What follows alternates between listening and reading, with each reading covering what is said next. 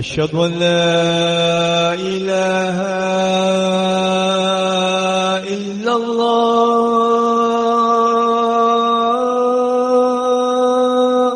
أشهد أن لا إله إلا الله.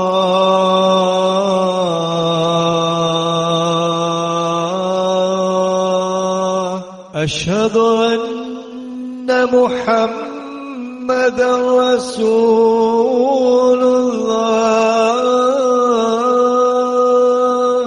أشهد أن محمد رسول الله.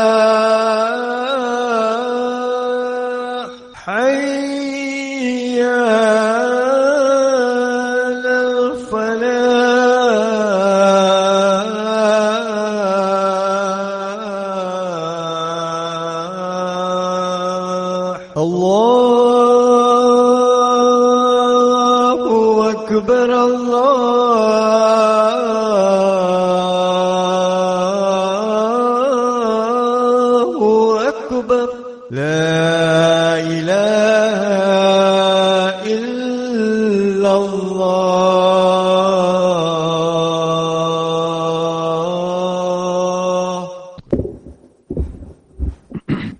بسم الله الرحمن الرحيم.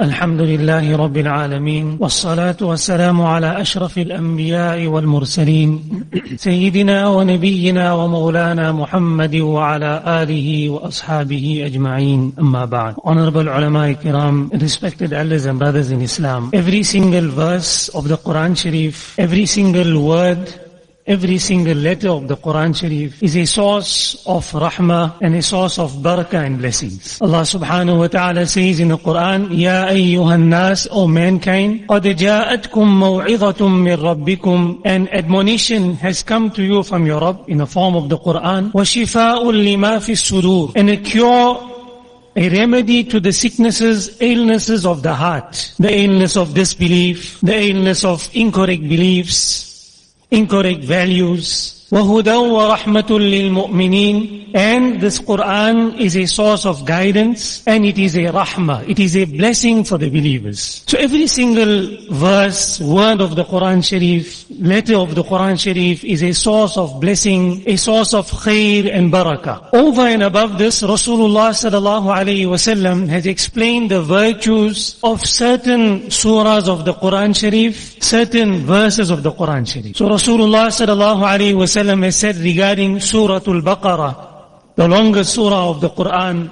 second chapter of the Quran, Rasulullah sallallahu alayhi wasallam said and encouraged that recite Surah Al-Baqarah, learn Surah Al-Baqarah, فَإِنَّ أَخْذَهَا بَرَكَةً Because reciting the surah, learning the surah, is a source of blessing and barakah. وَتَرْكَهَا حَسْرَةً And neglecting the surah, not learning, not reciting the surah, will be a source of regret for a person. A cause of regret. وَلَا يَسْتَطِيعُهَا الْبَطَلَ And Rasulullah sallallahu alayhi wa sallam has said, this surah is such, so powerful, so comprehensive, so dynamic, that those who practice sorcery, black magic, jadoo as we call it, sihr, that those who practice black magic are unable to overcome this surah. Rasulullah sallallahu alayhi wa sallam said, with every verse of Surah Al-Baqarah, Allah subhanahu wa ta'ala had sent 80 angels to show this ummah the virtue and the blessing and the rank and position of Surah Al-Baqarah. Now in this surah, Surah Al-Baqarah, Rasulullah sallallahu alayhi wasallam says that this entire surah is so blessed. But in this surah there are two noors. أُعْطِيتَهُمَا أُعْطِيتُهُمَا Which Allah has blessed me with as a special favor. No Nabi before me was given these two noors. One of these noors is Ayatul Kursi. And the second noor which Rasulullah sallallahu alayhi wasallam is speaking of, this is what I want to share with you today. The second noor is Khawatimu Suratul Baqarah. The concluding verses of Suratul Baqarah as we know as, what we know as Aman al-Rasul till the end of the surah. Rasulullah sallallahu alayhi wasallam on one occasion was seated as Jibreel alayhi salam was with him when a strange sound was heard from the heavens. Jibreel alayhi salam said to Rasulullah sallallahu alayhi wasallam, that sound that you heard is an angel that is descending. This angel never descended before to this earth and will never descend again. He's been created with a special task. And that task was this angel is being sent now with the last two verses of Surah Al-Baqarah the special verse, two verses of Surah Al-Baqarah, which has come from a treasure beneath the arsh of Allah subhanahu wa ta'ala. Rasulullah sallallahu alayhi wasallam said, whoever recites Surah Al-Baqarah, whoever recites these two verses, Amana Rasul till the end, every night, kafatahu. These two verses will be enough for him. They will suffice for him from what? Muhaddithin say, they will be a means of protection. They will save him from the evil of witchcraft from the evil of shayateen, of devils, of shaitans. It will be enough for him for his amal for the night. The person recites this is good enough. Now remember when we hear virtues such as these, that reciting these two verses will protect us from the shayateen and the devil and all types of evil. Many times people may ask that I'm reciting these surahs every night. I recite these verses. But still I'm having these type of difficulties. So the example by which we can understand this is like a person who installs an air condition, air conditioner. Then he phones the installer to complain that this aircon is not cooling my room. So when the installer comes to inspect, he sees the windows and the doors all are left open. So he explains to the person that yes, this air conditioner will cool, but provided you close all these doors and windows. If you're going to leave these doors and windows open, everything will escape. Likewise, these verses a source of protection. As long as we haven't left open the doors of protection where we allow the virtue and the barakah of these things to escape our homes. So if, for example, there are certain things in our homes, in our lives, that cause this protection to leave, and cause the shayateen, invite the shayateen to come into our homes, then obviously, this won't have its desired effect, because we have, with our own doing, we have invited the shayateen into our homes.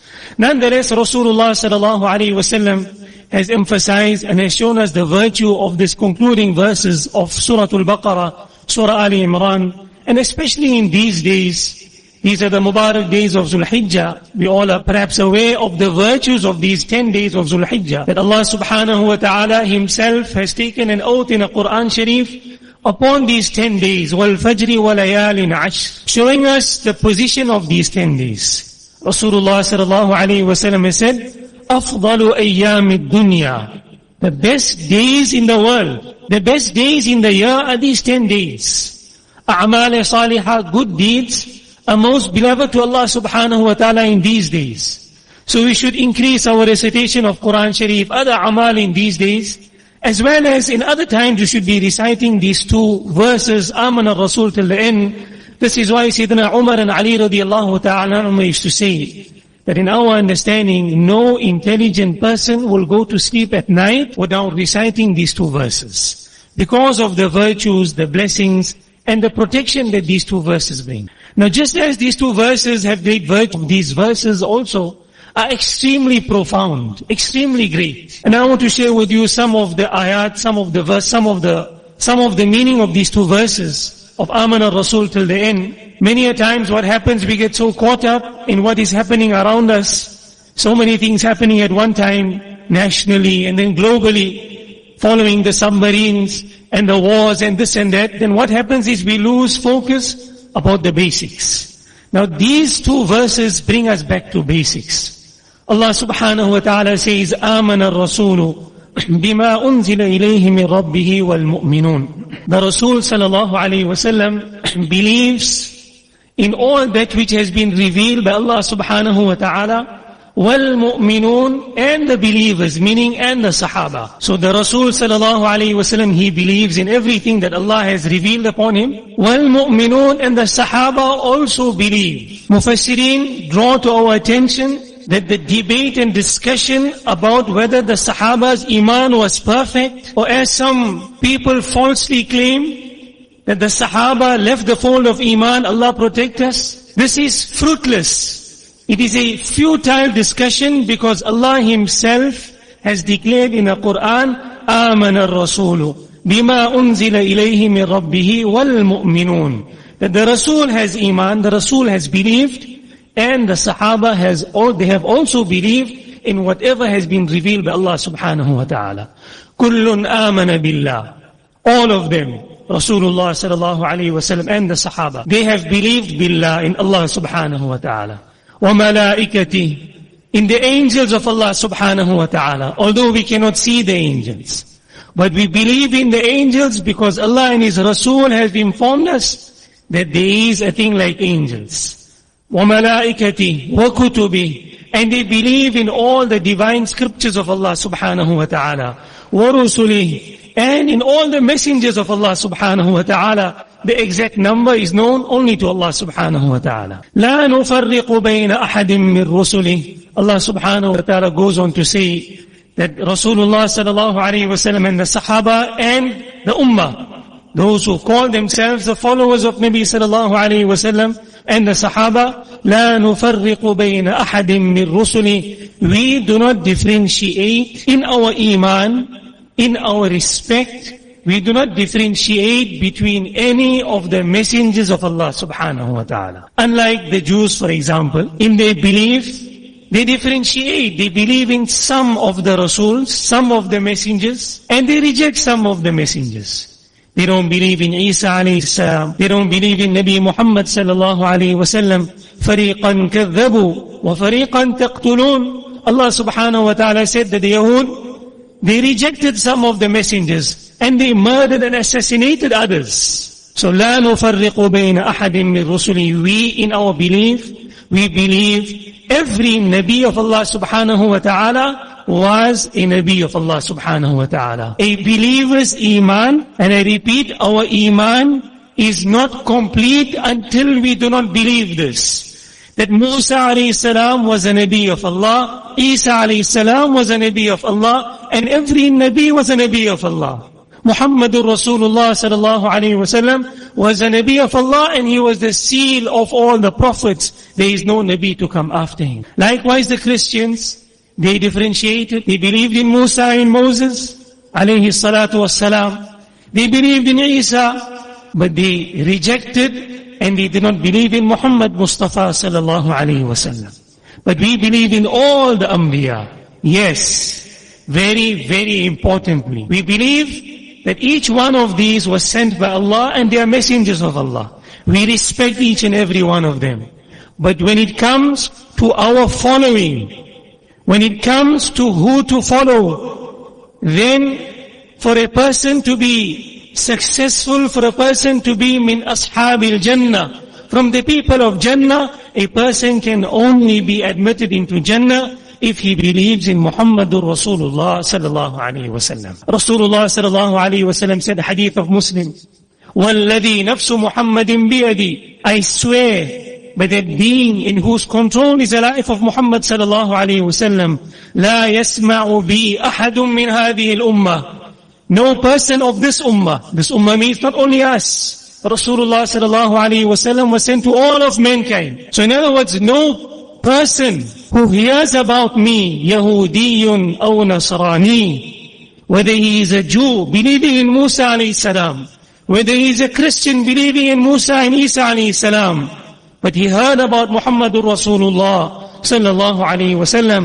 ثُمَّ يَمُوتُ وَلَمْ يُؤْمِن بِي And then he passes away without believing in me, إِلَّا كَانَ مِنْ أَصْحَابِ النَّارِ That person will not be allowed to enter into Jannah that person will go to the fire of Jahannam. Iman is not complete without believing in Muhammadur Rasulullah sallallahu alayhi wasallam.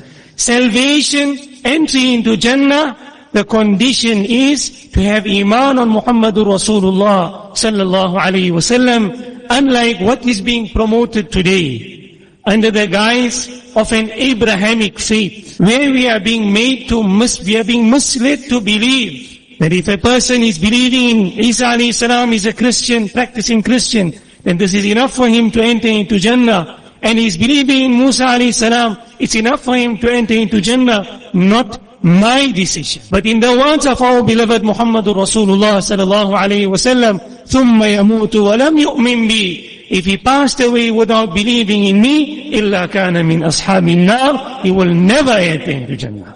لا نفرق بين أحد من رسله وقالوا سمعنا وأطعنا Allah subhanahu wa ta'ala says, and they, the believers say, سمعنا وأطعنا. We have heard, we have listened, we have heard the command of Allah, وأطعنا, and we obey the command of Allah. Now to appreciate this, this was actually the, these were actually the words of the Sahaba, and these words were in direct contrast to the words of the Yahud, of the Jews, of the Banu Israel. What had happened was, initially in Islam, initially, the law was, the command was revealed, the law was given, that any thought that passes through the mind, even if it is what we refer to as a stray thought. Now we know, all of us are aware, a stray thought is a thought that you have no control over.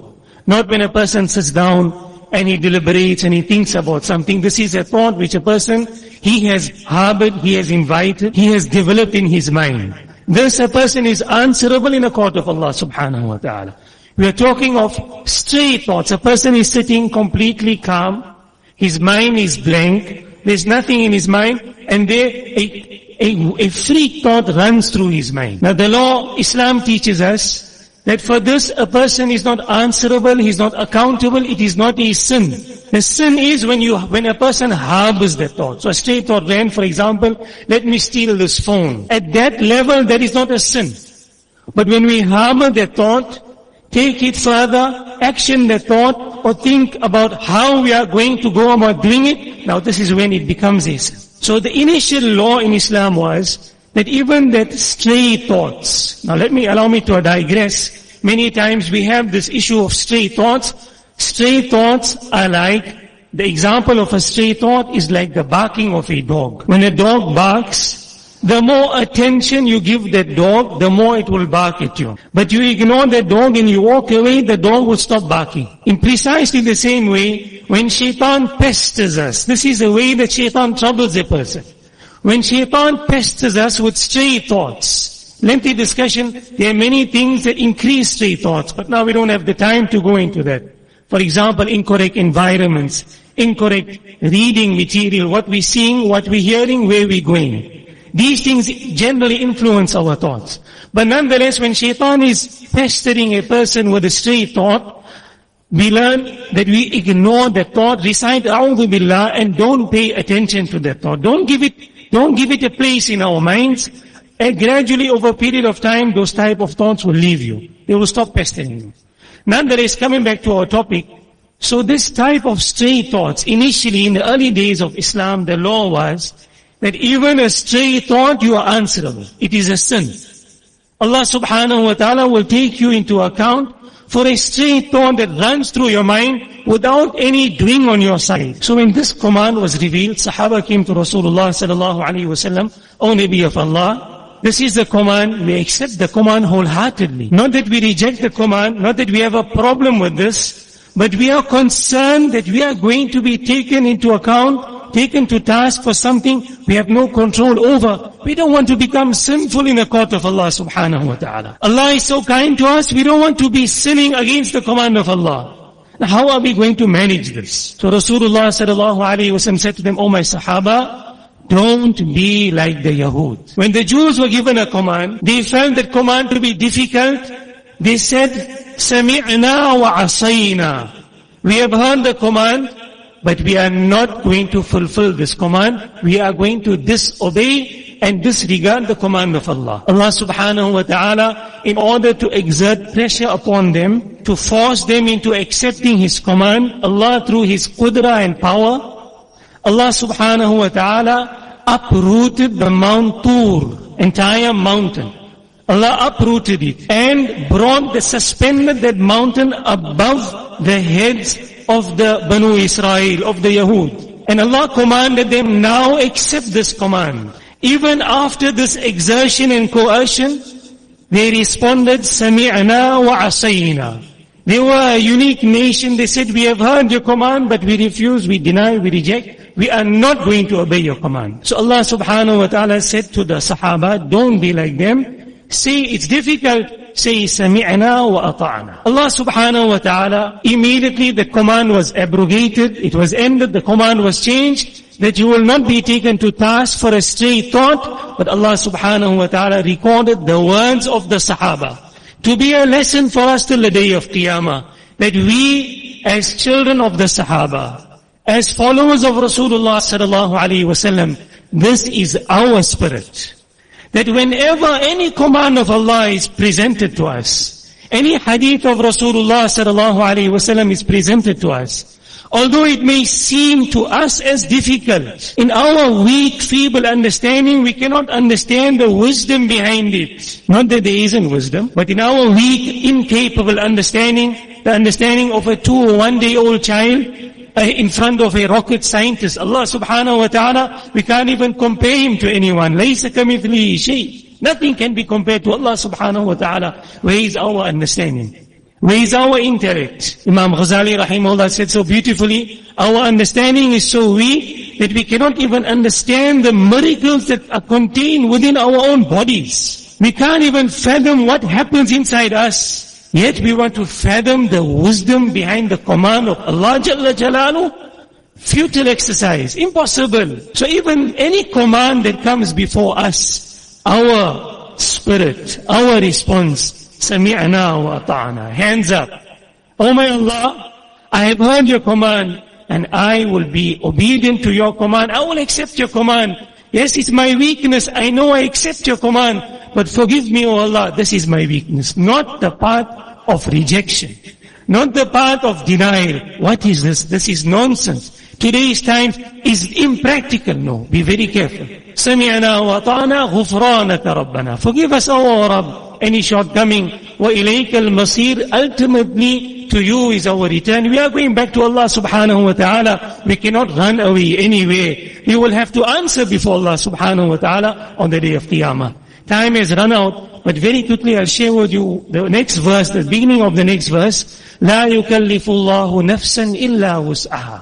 Allah only burdens every soul according to its ability. According to a person's capacity is the burden that is placed upon each and every person.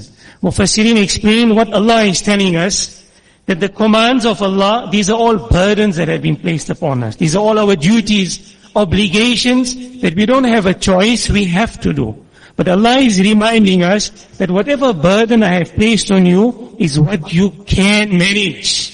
It may seem difficult because of environment, because of weakness, because of laziness, but Allah subhanahu wa ta'ala, the most wise, it is impossible that the most wise will give a small child a hundred kilo weight and say now carry, lift this weight. It's impossible.